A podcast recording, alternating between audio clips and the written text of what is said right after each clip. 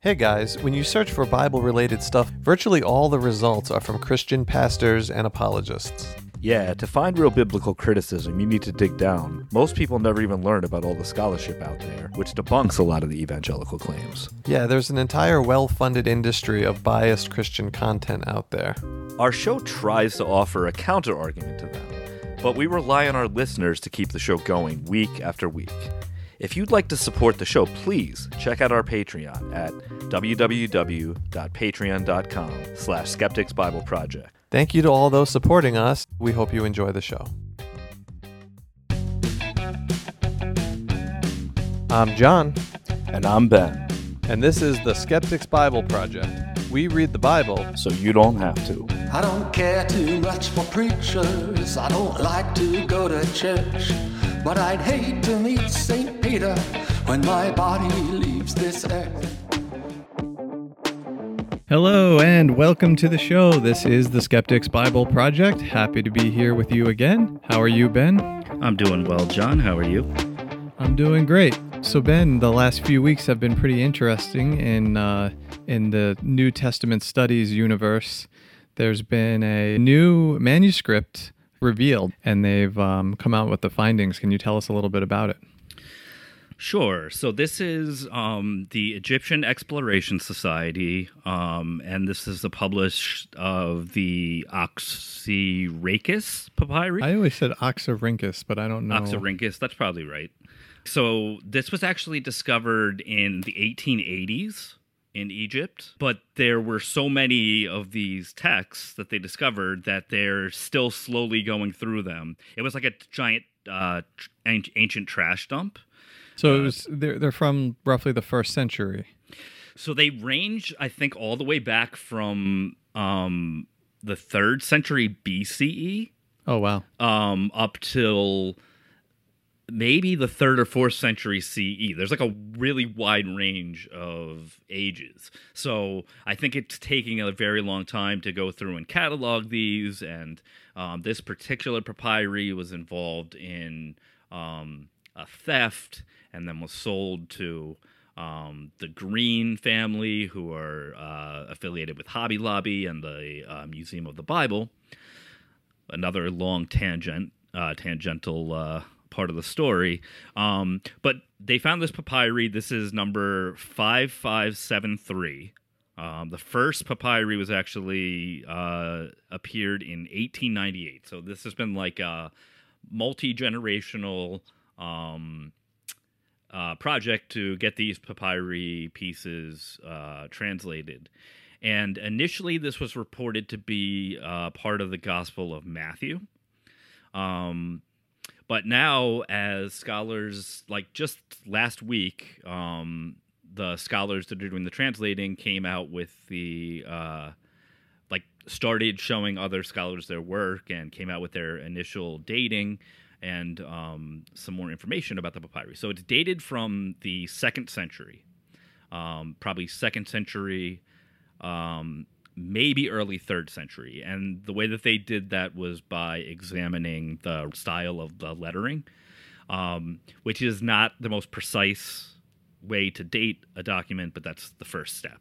Um, and so, if it's a second century document, um, it's one of the oldest um, Christian texts that we have. And the thing that makes this really interesting from my perspective, um, and I think, John, you would agree, is that it contains sayings um, that are sort of topical. Um, and have to do with like worry and anxiety, but they're sayings that exist in um, forms that are found in Matthew, in Luke, and also the Gospel of Thomas. So you have um, a combination of sayings from different gospels, including a non-canonical gospel, the Gospel of Thomas. Um, So I think it's it- it's worth saying that um, we have almost nothing from this era of Christianity. There's just fragments. Um, so if this truly is a, a mid second century document, as it seems like most scholars are saying it is, uh, it really is one of the biggest finds in New Testament studies uh, in centuries, and um, so it's quite amazing. And yeah, the fact that it seems to be a group of sayings, um, you know, it goes along with this idea that's maybe some of the first gospels that were being spread around were just sayings of Jesus with no narratives at all. This is what the exactly what the Gospel of Thomas is, and it's what the hypothesized Gospel of Q is. I think there's a little bit of a controversy in that um, some of the people, and I don't know all the details of this, but some of the people involved with the study are evangelicals and were kind of promoting this as, oh, this will bolster the conservative view of the uh, manuscript tradition because it's basically a segment of Matthew which shows that there was a consistency from the earliest followers of Jesus to what we have now with keeping an organized account of the words of Jesus. Uh, and the Gospel of Matthew has been um, established like a stone from the beginning and unchanging. But as it's been revealed and published, we find that's not the case at all. This is a group of different sayings that are not consistent with any one gospel, and in fact has sections from the Gospel of Thomas in it which you know most modern Christians want to basically throw out or ignore. So anyway, that's what's interesting to me. I mean, what I want to hear more from scholars about is the implications of especially the Gospel of Thomas. It's likely that these sayings that we find in Thomas existed um, extremely early, which may bolster this idea that Thomas itself was a very early text. Yeah, it's funny because there's sort of like a dual movement because on the one hand, it would be good for Christianity to date this text early um, for some reasons, um, but they also have reasons to want to date it later, and that's because of the inclusion of the Gospel of Thomas. so the scholars that think the Gospel of Thomas is early still usually only date it to maybe like the mid second century. Um, and most, a lot of scholars would probably put it into the third century. Now, this really, if this is from the second century, obviously the Gospel of Thomas, um, those sayings were around before the third century. So it really puts to rest this notion that the Gospel of Thomas is late. The earliest fragment we have right now is from um, the Gospel of John, I believe, and it's from 140 CE um, which would be the second century. So this could be contemporaneous with that, which would make it, you know, I mean, th- if this is before 140, then this is the oldest fragment that we have, and um, it's one of the oldest fragments that we have if it's from the first century. So, yeah, I want to jump in and say um, there are scholars that date Thomas as early as 50. Um, I know so, some. I know, like John Crossan, I think believes that Thomas is earlier than the Gospels, the Synoptics. So there's, there's like there definitely is that. Um, and there's re- there's good reason to think uh, he's not the only one. There are, uh, I think you're right. The majority view is that um, Thomas comes from you know second century, possibly third century, but there there is a significant number of scholars that put it very early, and there's some good reason for that. Some of the sayings of Jesus that we first of all, it's a sayings gospel, which were kind of um, out of style by the second and third century, it seems like, and um, like it seems like the sayings gospels likely preceded the canonical gospels, the narrative style gospels. So that's a reason to think it could be early. But also some of the sayings that are they put on Jesus' lips in the Gospel of Thomas seem to be a more archaic, like a, a simpler, earlier version of the saying. Um, which has led many to believe that the version of Thomas that we have now may be like a later version of the text, where there was an earlier version and then it, it changed over time, which is certainly possible. Um, so it's you know like everything with New Testament studies, it's complicated, but um, for those of you interested in it, it's endlessly fascinating, and you can you can spend uh, just hours going down every rabbit hole in the world. Uh, but yeah, I'm I'm really anxious to hear scholars talk about the implications of this. So far, it's mostly been kind of reporting what the findings are, what the text says, and the the possible dating. But I'm I'm interested to kind of hear their takes on the implications of it. What what does it what does it mean in the long run? Yeah, um, I did a. I was on a TikTok with Candida Moss, um, and she was talking a little bit about. Um, she actually was one of the first people from outside the initial group um, to have access to seeing a copy of the text. And she basically said the same thing. I mean, it makes the um, conventional uh, accepted dating of the Gospel of Thomas as like it it creates a problem for dating the Gospel of Thomas in the third century as a Gnostic text. So it pushes it forward in some people's mind. Um, it also shows that the Gospel of Thomas was considered canonical in some sense, or you know, um, was included along with other uh, quotes from the Gospels. Um, and then the other thing that's interesting is a lot of the phrasing um, of the sayings are is is very inconsistent. Like not consistently Matthew, not consistently Luke, um, which she said thinks uh, indicates that the scribe was not as concerned with um, like carefully copying the text. So again, I mean that's something we hear from evangelicals all the time that these scribes were fanatically uh, careful to make sure that they copied the text perfectly and preserve the word. It doesn't seem from this fragment that that's the case. And I also just think that it's interesting because it creates sort of another type of literature that must have been going around in the early church at that time, um, where there were sayings collected into some sort of thematic. Um, so you have these like texts that deal with anxiety. Um, so I wonder about the larger text that it was part of, or if this was something that was like, what was this used for? Was this just another form of literature? Um, yeah, so I think it's got a lot of interesting layers, and um, scholars are super excited about it. And um, and again, it's it's just one of the if the dating is correct so far, um, then this could be one of the oldest pieces of Christian literature that we actually have a copy of.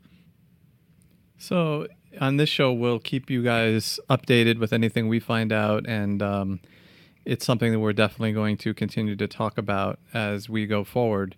But um, today we wanted to talk about pseudepigrapha, or as it's also known, forgeries. So in the ancient world, in order to get your writing more attention and have more authority, oftentimes an author might lie and claim that they were a prominent figure in order to gain uh, traction, in order to gain attention. So we have this um, that both you know Christians and non-Christian scholars will agree with that you have uh, letters in the name of Paul that Paul didn't actually write, letters in the name of Peter that um, Peter didn't actually write. And um, we can go through some of those. There's the Epistle of Barnabas. There's we all know about First and Second Corinthians in the Bible, but there's a Third Corinthians um, that we have, and we can you can go and read it. Um, but but scholars have long known that these are forgeries or pseudepigrapha. They are not written by the person who claims to be writing it. Um, but the question for us is is there any books in our canonical Bibles, the Bibles that you can pick up and read in church? Are there any books in there that were that are forgeries that are written by someone other than who they claim to be? Now we have to make a distinction because there's also um, false attribution. So uh, let's take the Gospel of Matthew, Mark, and Luke. Now these aren't forgeries. We we have no idea who wrote Matthew, Mark, and Luke, and the title Matthew, Mark, and Luke were added centuries later. So the original Gospels likely circulated totally anonymously. Um, so we have no idea who the author is. So those aren't forgeries. They're just they're people made this attribution to them much later. Maybe they're right, maybe they're wrong.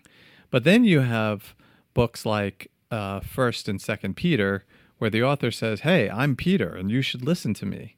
And you have the epistles of Paul, which makes up the majority of the New Testament, that says, I, Paul, am writing this to you, so you should listen to me. And are any of those books forgeries?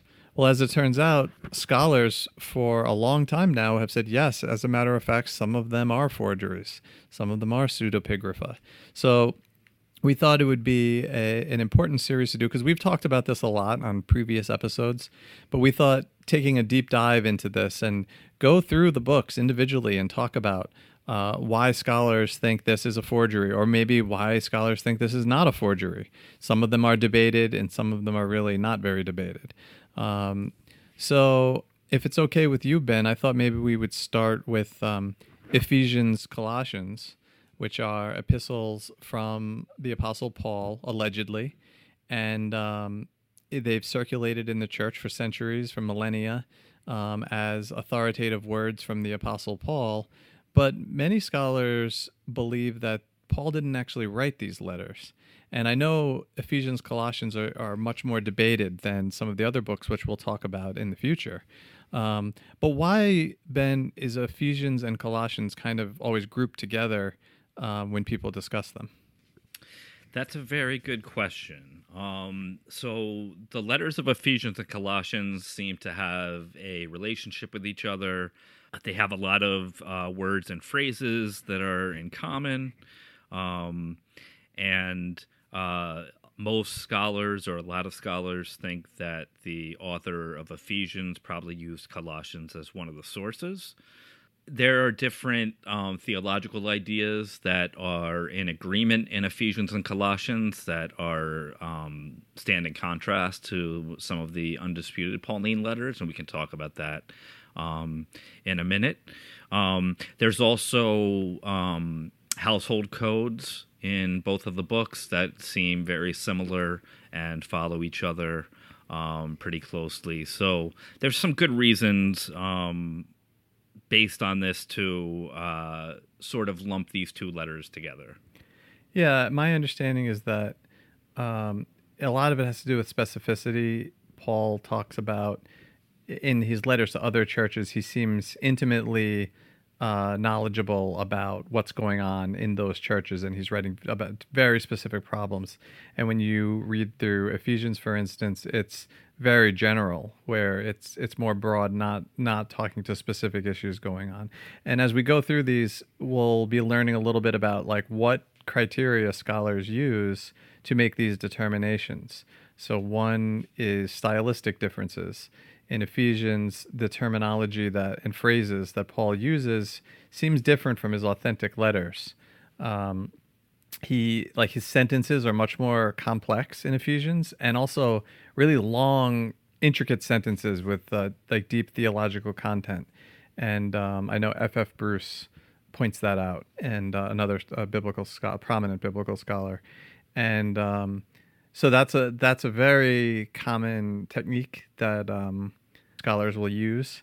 Uh, another is the theological development. Um, is is Paul's theological philosophy or the are the concepts that he's using the same that he's used elsewhere, or are they novel? And it seems in Ephesians. Um, they seem to be novel. They seem to be oh, like Paul is emphasizing something that he hasn't emphasized before, or or maybe even um, talking about you know things that seem to contradict what he said in other letters. The stru- the church structure. This is important. So this is like a, a historical criteria that scholars will use. Are there any anachronisms in it? And it, and an anachronism is when um, a writer is pretending to be writing from an earlier uh, point in time than he is actually living in. So an anachronism would be like if if uh, if the Apostle Paul was talking about using ChatGPT that would be an anachronism because ChatGPT didn't exist in the days of Paul. But what we find in Ephesians and I think in Colossians is what seems to be like a more organized hierarchical church structure um, than existed in the actual time of Paul. Like when you read in First Corinthians, for instance, a genuine letter of Paul, or in Romans, it really seems like groups of people meeting in houses, um, and there wasn't a like a high uh, church structure. But in Ephesians, it seems to hint at a much more organized hierarchical church structure. And we can go through some of those examples. When you get to the pastoral epistles, First, Second Timothy, and Titus, you have a much higher version of the church with uh, you know elders and deacons, and um, and that's that's one of the primary reasons that scholars have said no. First and Second Timothy and, and Titus are written much later, not not by Paul. Uh, Ephesians, though, and Colossians are a little bit more debatable for some of these reasons that I'm talking about. Ben talked a little bit about ethical and household codes.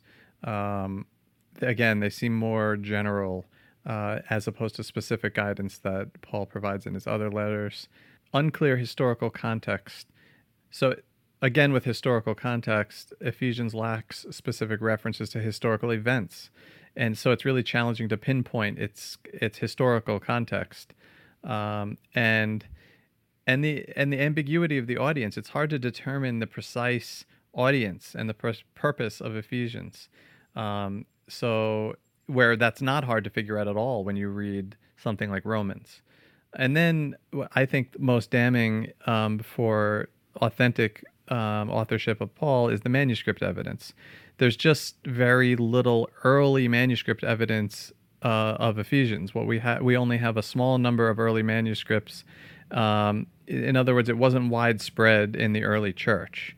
And why is that when the other letters clearly were? And it it was not included on many early lists of uh, Paul's letters. So early church fathers would make a list of like these are Paul's letters, and and Ephesians is notably absent from uh, many of those lists. I think that Ephesians and Colossians. I know that Bart Ehrman um, emphasizes in his book that um, reading uh, both Ephesians and Colossians in the Greek, you really get a sense of how long the sentences are, and a lot of times those sentences are even shortened in English, um, and that's just not the way that Paul wrote.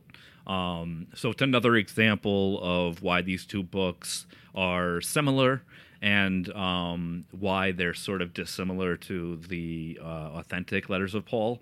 Now, of course, like someone could write in a different style. Um, people do that. Um, but there are like linguistic techniques that people use and people that are professional. And um, I know that Ehrman likes to use the example of, um, you know, if you put a Hemingway quote in the middle of a book by um, James Joyce, you're going to realize that it's some different author has all of a sudden been inserted. Um, there's just a different style um, to your writing, even if you change up um, some of your content. Um, one of the things that I find most interesting, where Colossians and Ephesians agree, is about the timing of um, when believers are risen with Christ. So for Paul, um, one of the big distinctions he makes in Corinth is about how believers have died in Christ or died along with Christ, um, and they will be risen with Christ in the future. Um, they will be saved in the future um, when Christ returns. That is completely shifted in Ephesians and Colossians. Like we're already raised with Christ. Um, and so I think it reflects a different understanding. We're already seeing, John and I always like to emphasize this sort of early expectation of Christ's return in the church. Um, that they thought it was going to happen in their lifetime. They thought it was going to happen any time now. Paul, um, the authentic Paul, is writing in sort of that wrinkle in time before the end, um, where um, he's sort of at an impasse in history. And um, Paul is not the the real Paul is not concerned um, he's much less concerned with like the present age that's fading away and everything is always happening in the future. So for the real Paul to say that we're going to be risen in the future, well, he's looking at an, a future that is coming soon. Um, it's an expectant hope that he sees like right on the horizon. Um, in Ephesians and Colossians, um, it's been pushed forward so that we're already saved, we're already risen, and it's sort of like a hunkering down um, for the uh, for the time being. Um, so it has like a longer view of Earth and less of a, a expectant view of the return of Christ. Yeah, that's a pretty stark.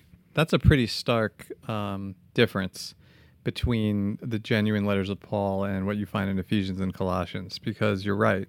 Um, that, like we emphasize all the time, uh, this ex- this imminent return of Christ was just permeates the genuine letters of Paul. This is what uh, the people he's writing to were expecting because this is in the lifetime of some of the original followers. This is what they believed was the promise coming from Jesus. This was their big hope, and you start sh- seeing a shift away from the the uh, you know the imminent the imminent return of Jesus and more toward the kind of long term holding fast. Uh, what's our Christian lifestyle going out into the future going to look like?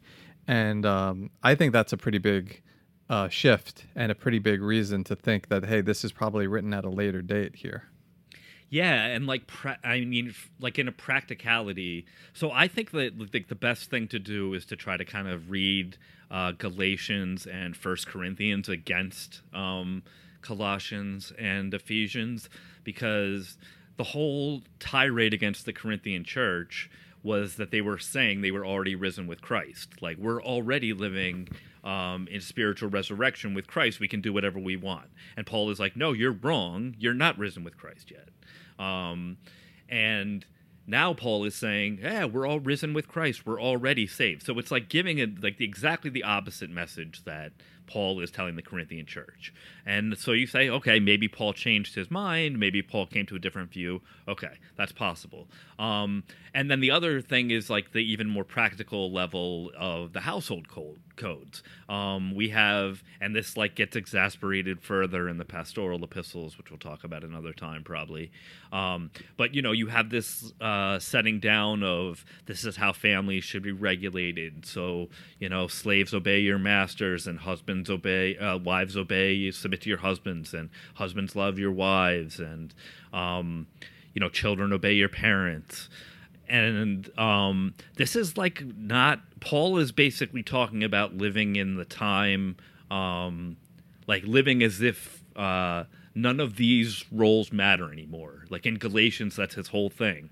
Um, so now all of a sudden he's setting up these like sort of social hierarchies and social structures it just really goes and runs against um, the message of the authentic paul.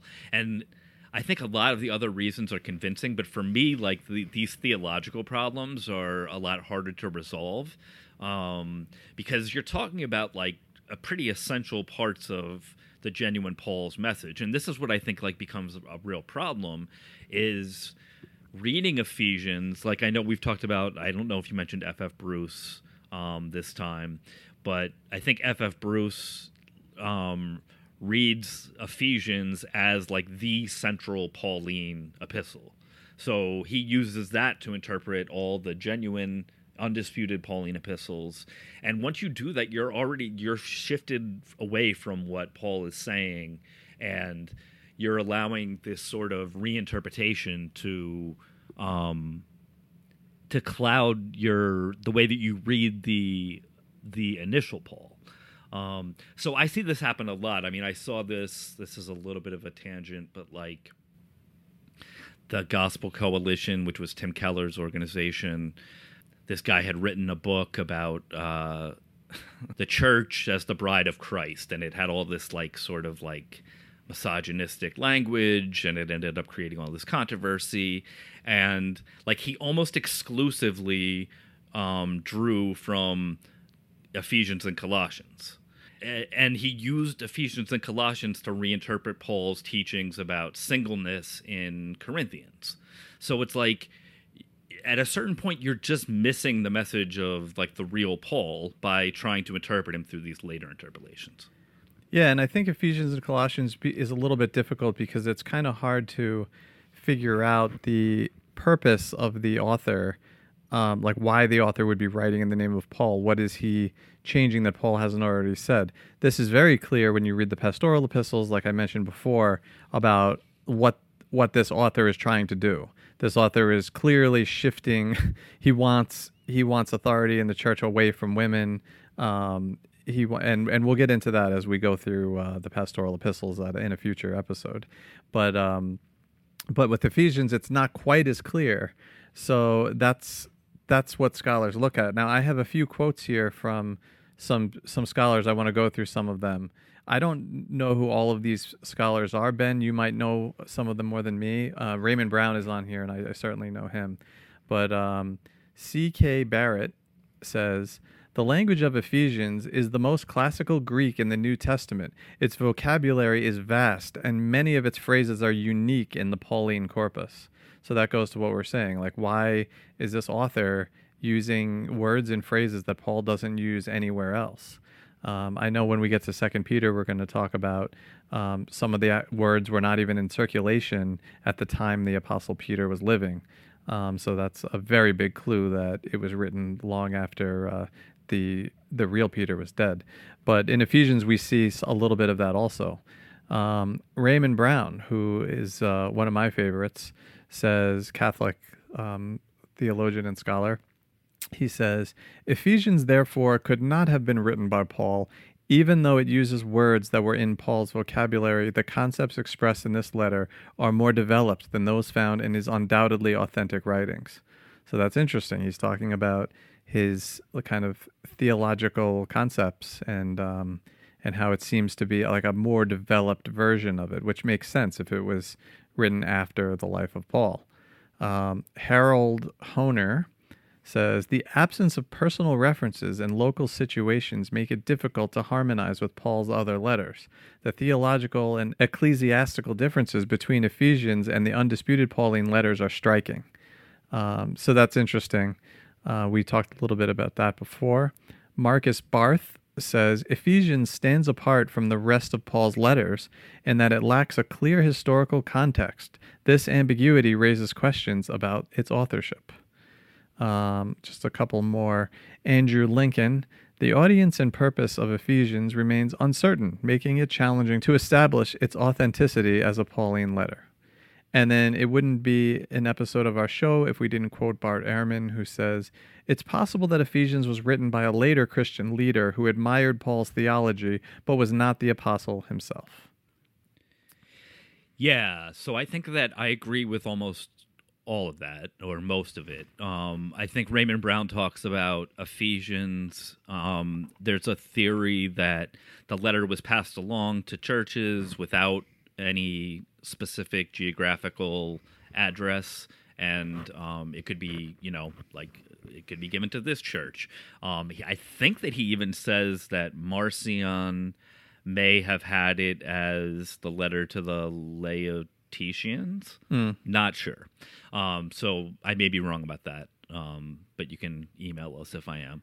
Uh, but I think that that's he said there's not really a lot of historical evidence um, in the ancient world of letters going around like that where they don't have an addressee and they're just kind of like shared by communities. But that's a possibility. Um, I think the interesting thing is Colossi was actually I think that's the, how you pronounce the name of the city again. Send all complaints to emails if I'm getting it wrong. Um, was actually destroyed in an earthquake in 61 CE. They think so like for it to be a genuine letter to a Christian community there, it has to date before 61 um, because the city was destroyed. And so that gives it a really that's like a tight timeline. Um, I mean, I guess it's fine because um, you don't have Paul living that long into the 60s anyway, probably. Um, but it it makes it very close to the other letters of Paul that we can compare it to, um, as far as um, like language and theologically developed ideas, and um, it does seem to not be in step with those other letters that we would put as contemporaneous. So let me jump in for let me ask you a question, Ben. Paul, according to Christians, was writing under the direct inspiration of God, correct? That is the evangelical position. And you're telling me that Colossae, the city, was destroyed in something like 61 AD. Yes. And Paul's writing them a letter basically coming from God. Wouldn't it be nice if there was a little bit of a warning like, "Hey guys, get out of the city." Yeah. Yeah. Um yeah, I mean again, I think that um so a lot of what a lot of people think is that the author of Colossians had Ephesians um and maybe also had Philemon um and were using those letters to try to construct a letter that uh, seemed like Paul, but because um, he was using a forged letter, uh, it ends up sounding a lot like Ephesians. Um, and that Colossae may have been a place that was, um, at this point, like I think the the theory is not that the letter is going to be sent to the Colossian ch- the church Coloss Colossian church in order to fool them, but that it's supposed to fool other people that it was a letter to that community. And maybe like the again the fact that it was destroyed in sixty one um, makes it easier to. Um, there's not necessarily people in that community to say this is a fake letter. I mean, the letter talks a lot about, um, you know, watching out for false teachers and false philosophies. But I think if it said like, watch out for your whole city being destroyed, it may have been more beneficial to them in the long run. Yeah, I mean it's totally a fair point, um, especially when you think that this letter would have to be arriving pretty close to that time. So you know, if it comes to you in fifty-five, if it says in six years there's going to be a gigantic earthquake that destroys your city, I'm just saying that would have been helpful information. you would think that that would be helpful. But, That if- um, I mean, I'm being cynical, but uh, I think there is a point there. Um, let me quote some some scholars that think it is genuine, or at least arguing more for the genuineness. So we we mentioned F. F. Bruce before. Uh, he says uh, this is talking about Ephesians. The letter's credentials indeed are impressive, and its right to a place in the New Testament canon has never been seriously challenged, although doubts have been raised from time to time. So uh, for me, this is saying, like, well, the church has traditionally kept it in the canon, so that alone is reason that we can accept it as genuine. And you kind of hear variations of that argument a lot, um, even to this day.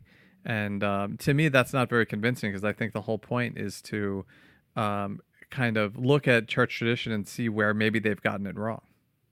Yeah, I think this is like a really problematic position. Um like once you start examining canonization as a concept, it's it gets extremely dicey to nail down when there was actually an established canon. There's like never a church council that decides until I think the 1300s. Um, so it's all there are different people saying this is the canon or don't use these books anymore or church fathers that emphasize this. But we have a variety of canons. And in uh, the 1500s when martin luther was questioning having the reformation one of the fundamental things that he questioned was the canon um, and and re like you know he wanted to put James as an appendix. He was not sure about the Book of Revelation, so things were an open question for Martin Luther. I think like we shouldn't be closed off to examining these books from a really critical perspective to say that if it's a book that Paul didn't write, we shouldn't just say, well, at this point, it confirms Christian theology, and so therefore it doesn't really matter if Paul wrote it or Paul didn't write it. We've accepted it as being Pauline, so it must be Pauline. I mean, that's like a very circular logic that doesn't actually tell you who wrote the letter. It just tells you that you want to keep it in the book. And um, you don't really want to take a critical look at it. Yeah, it's complicated. I mean, I have a little bit of sympathy for that because if you're saying like, look, like what we think of as Pauline canon, we're we're not even claiming it goes back to the actual Paul as much as the tradition of the Pauline canon. If if Christians held that view, I think that's like a little bit more of a liberal view to be like, well, uh, we're just talking about what the church has traditionally said, and we're not even really addressing the authorship. But that's not what the evangelical church in America does. Conservative Christians they say no, like if like if it's in the canon, it means Paul actually wrote it, and um, I think the genuine Apostle Paul, the historical Apostle Paul, would be not happy that there were books circulated in his name, at, you know, for thousands of years after he's been gone that he didn't write, and he likely disagrees with some of. Um, but that's just my two cents. Yeah, no, I mean, I totally agree. I think that, um, and I, I just want to problematize tradition um, because what tradition are you holding to? Like, again, I, I just think that that's like, that that's uh, like evangelicals would say it's sola scriptura or reformed people would say it's sola scriptura but evangelicals basically would say like we get our ideas from the bible and so um, you're having some confidence at some point in time that the bible is the inspired word of god but what i'm saying is i don't understand when that starts because when do you finally decide these are the books of the bible that are the inspired word of god? That's a historical claim that's made in a historical time And I think when they trace back the history, it gets really dicey too. Like that's almost like a Catholic position where church history plays a role in how the Bible is interpreted, as well as like ecclesiastical authority and how the Bible is interpreted. And based on those three levels, you kind of get what you have.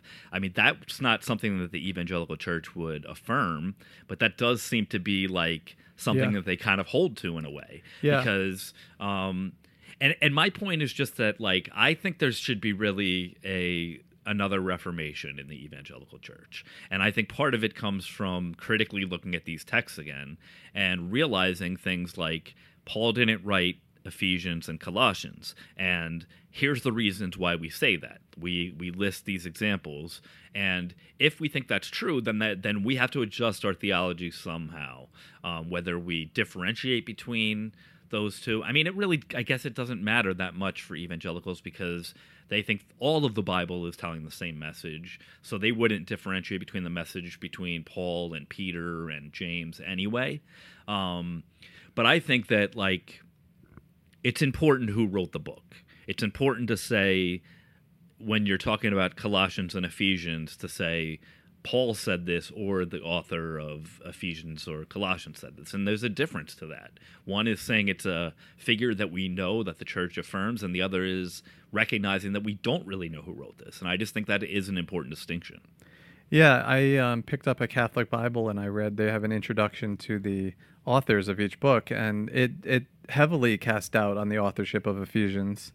Um, uh, you can probably tell that I've studied more about Ephesians than Colossians, but um, yeah, it heavily uh, cast doubt on the authorship of Ephesians. Something I would not find in any Bible in the church I grew up in, and the evangelical in the Protestant world. But um, Ben, I thought that was a great point you made, and about how evangelicals really want their cake and eat it too. They want to say, "No, we don't go by church tradition. We we go by the words of the Bible." And then, but when it comes down to, well, how do you determine if it's uh, genuine, a genuine letter of Paul? It's like, well, the church, the tradition of the church has held this forever. It's like, well, wait a second. I thought that's what you were throwing out. And when you go back to Martin Luther, I, I've mentioned this in previous episodes. He was he was kind of doing what you were talking about. I mean, that was the Reformation. It, it- he was the start of the first Reformation, the Protestant Reformation, and he's saying he he was doing that to a degree. He he was going in and saying, "Well, I don't think this is genuine. I don't think this should be in the Bible, and I and this is genuine. This should be in the Bible." And you're right. I think that that actually would be a very helpful exercise for the modern church to go through now to have, and it would really get. I think help get them away from this stark fundamentalism that has really um, caused a lot of suffering in the church. I mean, the role of women comes to mind. We, we've done two episodes on that, and how the um, you know some of the fake letters of Paul are some of the harshest words of um against women in the entire Bible, and we'll get into that later in Bible versus Bible. But uh, yeah, I thought that was a really good point you made. It's like, okay, is it church tradition or not? And if it's not, then all of this should be up for discussion.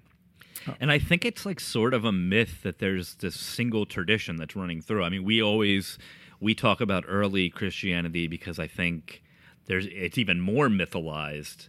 Um, that there's this idea that like there was this proto orthodoxy that comes right from the Galilean Jesus movement, right into the first Greek Christians, and then is preserved um, all through time, right? Like the same message always from Jesus to us. There was like a line, and there may be like divergent streams um, around it, but there is like some invisible church that's always been present.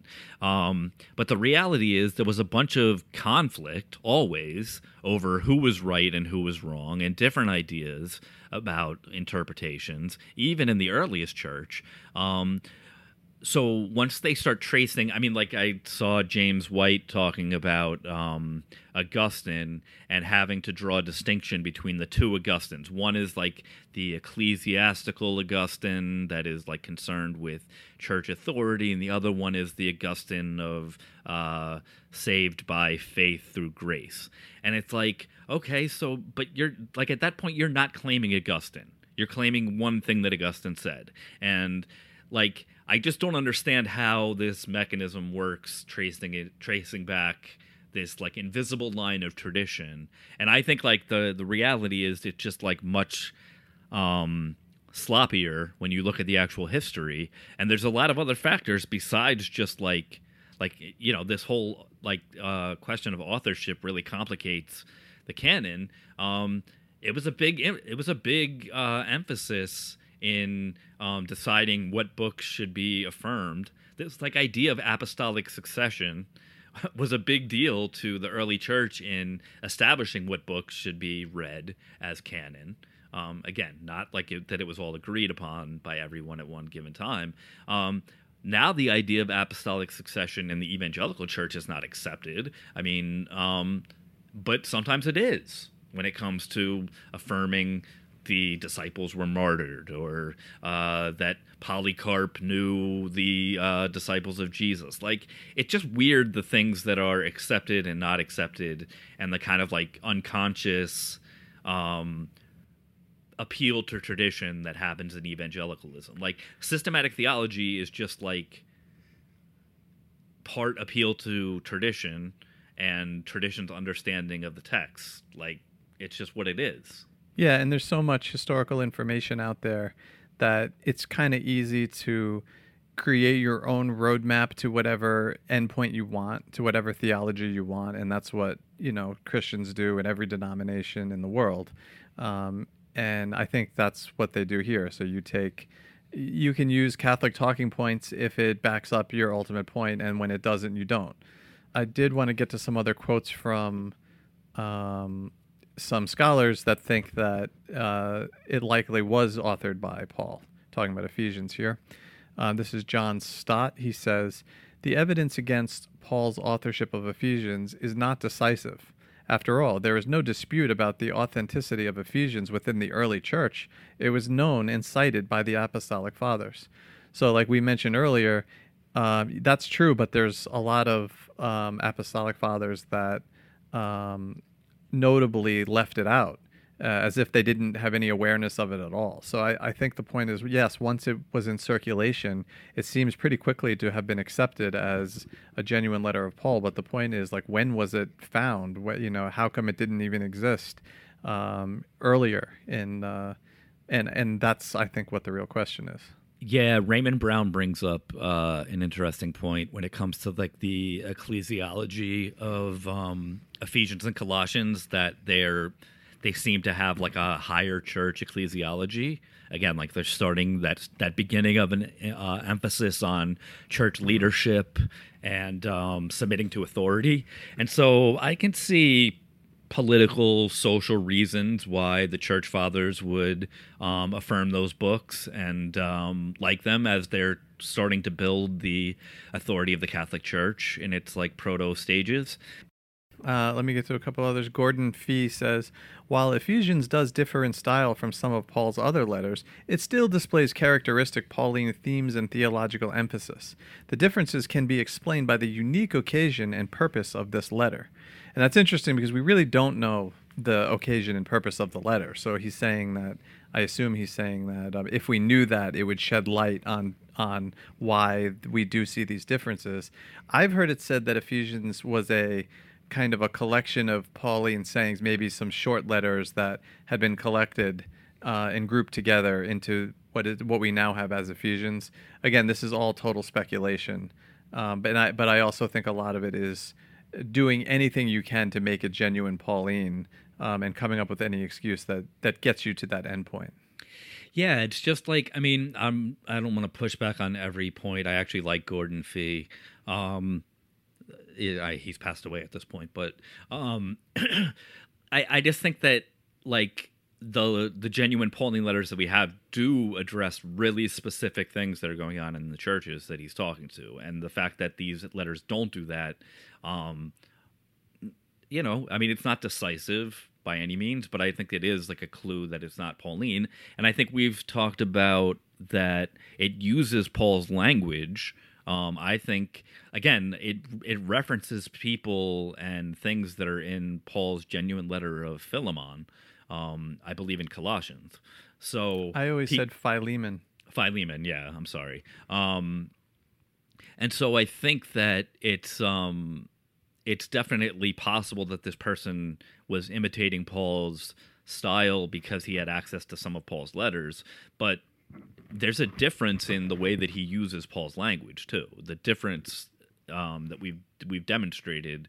Um, when are we saved? Uh, when are we risen with Christ? So um, I think that those differences are important to highlight. And just using the same word, but using it in a completely different way, um, doesn't mean that it's the same author. So I just have one more um, from D.A. Carson, who says the argument for later authorship based on stylistic differences is not conclusive. Paul was capable of adapting his writing style to different occasions and audiences. So to me, this is um, this comes down to probabilities. It's like, yes, that's true. Any author can, you know, if you're writing to a different audience, you might um, say things in a different way or write in a different style. That's totally true. But just speaking about probabilities, when a historian uh, or a, you know, a um, critical scholar is reviewing the text, what's more likely that um, Paul drastically changed his entire writing style for this letter, um, or that, like many other uh, forged letters we find, this is just belongs in that uh, group as well.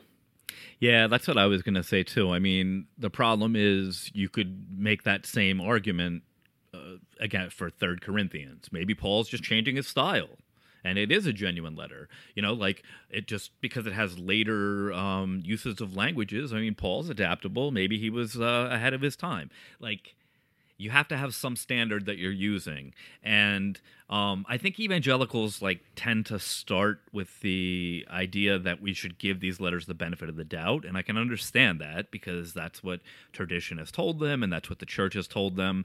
But um, once you understand just the cottage industry of forgeries that were going around and also like the political um, and social capital that you could get by by writing in someone else's name um, you know, this person like wanted to have their ideas uh, be on the level of Paul's ideas, and so you write a letter as Paul. Um, and you can imitate Paul's language, and you're able to tweak Paul's ideas to your theological persuasion. Um, and so I just think that there, once you understand that that's not an uncommon thing that happens in the ancient world, that's a common thing that's happening in early Christianity all over the place in letters that we don't have in our Bible. So you, like, you really have to use that as a standard to gauge these letters. And a lot of this, like, really does sound apologetic. Like, oh, it is very different. It does sound like a different author, but this is the reason it's not. And that's like not, I mean, I, yeah, anything is possible. I mean, Paul could totally have changed his writing style. It's possible, I guess, but like we're we should be looking at this from a critical perspective. Yeah, and like you said, if if we were talking about Third Corinthians, they would have no problem saying yes, this writing style means it's it was not written by Paul, and but they give special pleading to any canonical text, and I think that's fundamentally like an incorrect way to do history. Like the whole point is to say church tradition has said this for years and years. Um, but but let's let's look at it with fresh eyes and do our own investigation. And the other thing to understand is like why the church accepted certain books as being authoritative or, or, coming or being authentic from the they were not doing the type of uh, scholarship that is being done now. They weren't looking they weren't mathematically looking at the number of characters in each sentence. They weren't doing the types of research that's done now. They the the biggest reason that a book was determined to be authentic or not was does the theology say what we want it to say? That's why the determination was made for many of these books. Um, the pastoral epistles, again, comes to mind with this. It's like, oh, well, this says what we want it to say. So it, it wasn't as much did Paul write it or did Paul not write it? It was like, is this is this getting us to the end point that we want to get to? Um, and I think that that highlights the difference between an apologist and a historian. A historian will take third corinthians and ephesians and romans and put them all on the same plane and let's let's analyze the language in these um, you know the like the same for each but the apologist says no these are in a special category because they've been canonized by the church uh, which is something that the bible itself doesn't even ask you to do so i just find it kind of frustrating when you're listening to the arguments of apologists. And that's not to say that there isn't some genuine debate about Ephesians and Colossians um, as to the authorship. Like, I think I pretty squarely come down on the side that it is a pseudepigrapha, that it was not penned by the Apostle Paul. But there are some scholars who I respect who say that uh, no, they think it probably is genuine. Um, and, you know, we can get into that. But as we go on in this series, we're going to get to. Um, to some other books in the Bible that I think you really strain all credulity when you start claiming that it is genuine. There are some books that um, are very clearly forgeries that uh, scholars have known for many, many years, and only the most extreme evangelical apologist will claim otherwise. Yeah, these are more of the sort of controversial um, or disputed uh, books. Colossians and Ephesians definitely have their apologists who think that they're Pauline, and I think that you can be earnest on either side of the debate too. Like, um, like John, I think that I, I actually was not immediately convinced that Ephesians and Colossians were not by Paul. Um, but became convinced over like the course of hearing the different arguments. Um, I think that there are people who think that they're genuine. Um, I think the important thing is to have some sort of, um, you know, a standard that you can judge and uh, make some sort of a judgment about these books. And I think that um, I just again just want to like problematize the idea of like tradition being a standard or the canon being a standard because those things are much more complicated than most people at a uh, ground level um, think. And I also just think that it's important to recognize the um, that if we do have uh, books in the Bible that are not written by Paul, we should um, at least be honest about that and not just attribute to Paul things that are written in his name. Yeah, and there'll, there'll be a much bigger discussion about just the notion of canon in general. About, I mean, the reason a lot of Christians will defend the authenticity is simply because it is in the Bible. Um, but that kind of, to me, ignores the problem that there were other books in the Bible also that have been removed. Um, books that, you know, in the early centuries of the church were used as scripture by the church that later um, generations came along and said, "No, we don't think this is authentic." And and Christians have no problem saying, "Yeah, the Shepherd of Hermas is not uh, an authentic, um, inspired book." However, anything that's in the canon that they grew up with absolutely is. And to me, that's just like a fundamental like contradiction of of philosophy and how you're viewing the Bible. And I think just pointing this out to me, Ben, I don't know about you, but the idea that there are forgeries in the Bible, you, you know, growing up in the church, when I when I first learned about this as a as a young adult, man, I mean, it was shocking. I had never heard anything like this. I had never never heard anyone say that before. I had never even like thought about that concept because to me, of course, you know, the Paul wrote this. Like it was that's what I've been taught my entire life, and it it really is kind of a shocking notion to think that, um, hey, maybe the the the person that's claiming to be writing this is not who they claim to be. Yeah, I think that um, I totally agree. I mean, even like in college, like we used to joke about Hebrews being written by Paul, um, and and like now it's such a ridiculous thing to even think about because it's so the language is so different and it's like so clearly not Paul, and almost every scholar agrees that it's not Paul. Um, but authorship by the apostles was really taken seriously and was a concept that was like super important. Um, and I do think that it's shocking to think that there's i mean it's a deceptive practice to uh, do a forgery. It was in the ancient world. It is in the modern world. And to be writing in the name of apostles i mean one of the things i think that john and i have been emphasizing is sort of this like struggle for authority that existed in the early church, and um, you still see a struggle for authority. And these texts um, are used as tools to have authority. So there's a reason that people want to keep them around today, and there's a reason people were affirming them back then, and there was a reason that people wrote them in other people's names. It was because it gave you social capital and uh, authority to say you were the Apostle Paul, or to how to wield a book that agrees with your theology that was written by the Apostle Paul, or to say that you were in the line of the Apostle Peter. Um, those things were all ways to um, put a stamp on your own theological views. And so it's an important thing to remember. But the idea that we have forgeries in the Bible for an evangelical, I think, is just a shocking concept, but one that they should really examine. Um, again, I think that it's like totally fine to not um, think that these books are are forged, but I think that it really you should examine it really critically and closely because I think there are major differences. You have to figure out well, which Paul is right? Is that the Paul that says we're already raised, or is that the Paul that says we'll be raised with Christ at the end? Um, you know, that's just a question. Like, I don't know if that matters for your salvation, but it seems important to me. I mean, it was a whole emphasis of Paul's part of Paul's letter to the Corinthians. Like, these things are important. Yeah, and I just something you hinted at in there um, that I want to say here at the end. Uh, a lot of Christians will like some Christians might concede that okay, maybe Paul didn't actually write this. Um, however, it was a common practice, and it was completely acceptable for someone to be writing, like maybe a follower of Paul, to later write down um, some of what they think is Pauline philosophy and to put it in his name. And that would have been an accepted uh, policy. That would have been an accepted practice back then. Uh, but as it turns out, that's not true. It was not an accepted practice. It was viewed as deception, and it was uh, condemned even even back in the first century. So that does not seem to hold up.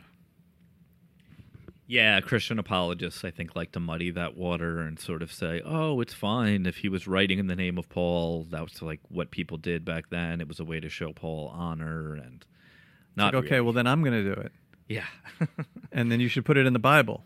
Yeah, or let's just put Third Corinthians in, or Right. the letters to Paul and Seneca. Like eh, you know, uh, at, at a certain point, you have to be able to say we have forgeries in this person's name, and so therefore, I mean, I think that that's like I wanted to bring this up before. Like the to Christians have a tendency, Christian apologists, of saying like we should start with the assumption that these books are genuine and are genuinely by the person that wrote them. And I actually think that that's not a good assumption to start with.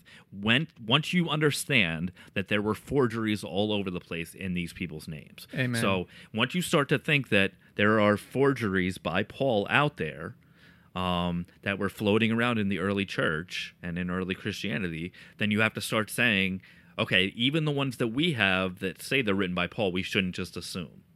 So yeah, I was conversing with a friend of mine, a Christian friend, who we were talking about this, and I said exactly what you just said. I said, well, there were uh, other letters from Paul, from Peter, you know, that purport to be from Paul and Peter that are not in the Bible. And um, I had to debate with this person who was denying that that's true and saying, that's not true. We don't have anything in the name of Paul, anything in the name of Peter. And I was like, this is just a factual question here. Just like Google it. It's uh, pretty, like uh, I'm not making that up. Like there, we have a lot of that. And just knowing that fact alone, you're right. Like, okay, then what are the implications of that? Then like, how do we know what's in our Bible is not basically one of those documents? And um, like, I think it's really interesting. I, I believe it's the Apocalypse of Peter um, which is a non-canonical book forged in the name of Peter. But some scholars think, based on the writing style alone, that whoever wrote the Apocalypse of Peter probably wrote Second Peter. And it almost uh, made it into our Bible, I think. Right. Well, it did. So, Apocalypse of Peter almost made it into the Bible, and that's a really interesting conversation as, as to uh, why it's not now in the Bible. But no, but I think that's really interesting. It's very possible that whoever was forging in the name of Peter for the Apocalypse of Peter very well may have written Second Peter, um, which is in the Bible. So, but that we'll get to that when we when we go down that road. We've gone quite a long time on these. Uh, I was hoping Ben we could get into a quick Bible versus Bible. What do you think? Let's do it.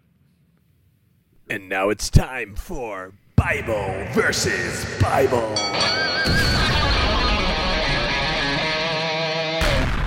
This is Bible versus Bible, the segment where we take two Bible verses that seem on the surface contradictory and we analyze it and break it down and try to determine if it is an actual contradiction. So today we're going to talk about something that is an issue in the church even to this day. We've talked about it a lot on previous episodes. We did, um, I think, a couple of episodes on the role of women in the church. And um, we're going to highlight that here to determine if this is a contradiction.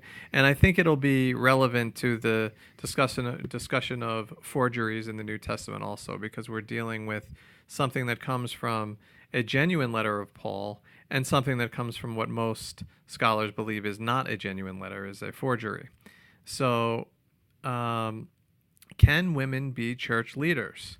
Well, um, according to the book of Acts, they can because you have Priscilla. She was a servant of the church. She expounded unto him the way of God. It says in Acts 18:26. You have Phoebe uh, in Romans, the letter of Paul, uh, mentioned as a deaconess. Um, and you have Junia, who is an apostle. And that's also from Romans, Romans 16 7, of, of note among the apostles. But according to um, Paul in First Timothy, um, they cannot be leaders in the church because Paul says, Let the woman learn in silence with all subject, subjection. But I suffer not a woman to teach, nor to usurp authority over the man, but to be in silence. 1 Timothy 2 11 through 12. So, um, you know, we've talked on that previous episode uh, about how some people were so upset about um, this this woman apostle in uh, in Romans that they changed the name from Junia to Junius. They actually changed the uh, translation to make it a male name to say no, this was just a man. Um, but that's clearly not what this is. It's talking about a woman. Um, so is this a contradiction? I think it's a contradiction of teaching. I think th- I think the same Paul either drastically changed his mind later in life and totally went from someone that was very accepting of women uh, in the churches, or and then later in life changed his mind and completely turned against it, or uh, it's what most scholars say that someone writing in the name of Paul wrote First Timothy because he wanted to um, tamp down women's role in the church. Yeah, I also think it's a contradiction. Um, I think that it's very important to um, recognize Paul's reasoning um, for in Corinthians um, when he's talking, to, or I mean, he talks about it in Galatians, he talks about it in Corinthians, the uh, equality that comes in the body of Christ.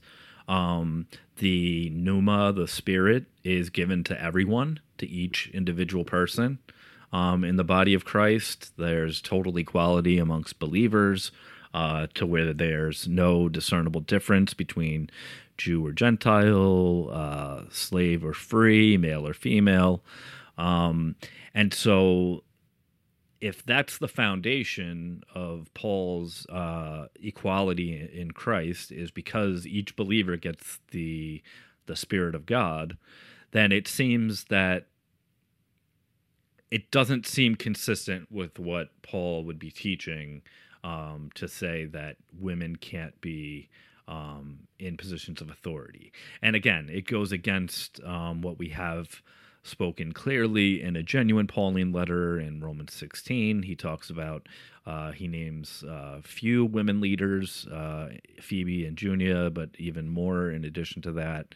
Um, and um, we just know that in the early Christian movement, it was um, oftentimes uh, they were meeting in the houses of uh, women that had money. It may have been um, women that were part of the initial Jesus movement in Galilee, at least according to the traditions that come in our Gospels. Um, so it seems, and it, and even the um, the traditional um, teachings that John and I have talked about um, the like teaching from Matthew 19 about eunuchs or um, the uh, you must uh, hate your family. Um, the members of your family are going to be your enemies. All these things sort of speak to a um, disillusion of um, the family structure that was happening, um, and sort of the way that maybe the Jesus movement was looked down upon um, by having women in uh, positions of authority and a bunch of unmarried men that were sort of like roaming the countryside. Um, and so at a certain point, that tension uh, maybe started to split, and more of a patriarchal, um, authoritarian wing um, decided to clamp down on these women that were in positions of authority. Um, and I think we see that starting to happen in um, the household co- codes in Ephesians. And I think we definitely see it in the pastorals. Um, so, yeah, I think it's a, a, contradiction that runs through the New Testament and um, a, a, big uh, point of controversy in the early Jesus movement. Yeah, and I think it's important to highlight this is why it's important to recognize um, pseudepigrapha for what it is. Because think about you when people, you know, oftentimes you'll hear evangelicals say, well, any of the books that are contested, what would you really lose? You know, they're not really the important things. Like, what would you really lose if if if the pastorals were removed? Well, the the way women have been treated in the church because of these books um, can't be understated it's been hugely influential on the entire church going all the way back these books um, that paul didn't even write. And uh, so it would make a drastic difference or at least i'm not saying that christians should throw them out of the bible. Um, i think that you should have a more academic understanding of the authorship as opposed to just saying like the the apostle paul writing under the perfect inspiration of god wrote this down and these are the same this is the same as the words of jesus themselves. No this is somebody trying to assert themselves that thought that women were becoming too involved with the church and were try- was trying to tamp that down. I think that's pretty clear. I do want to say that it's not as clear cut necessarily as we laid it out because you also have um, in a genuine letter of paul you have Paul saying, I do not permit a woman to speak. And that is in um, First Corinthians.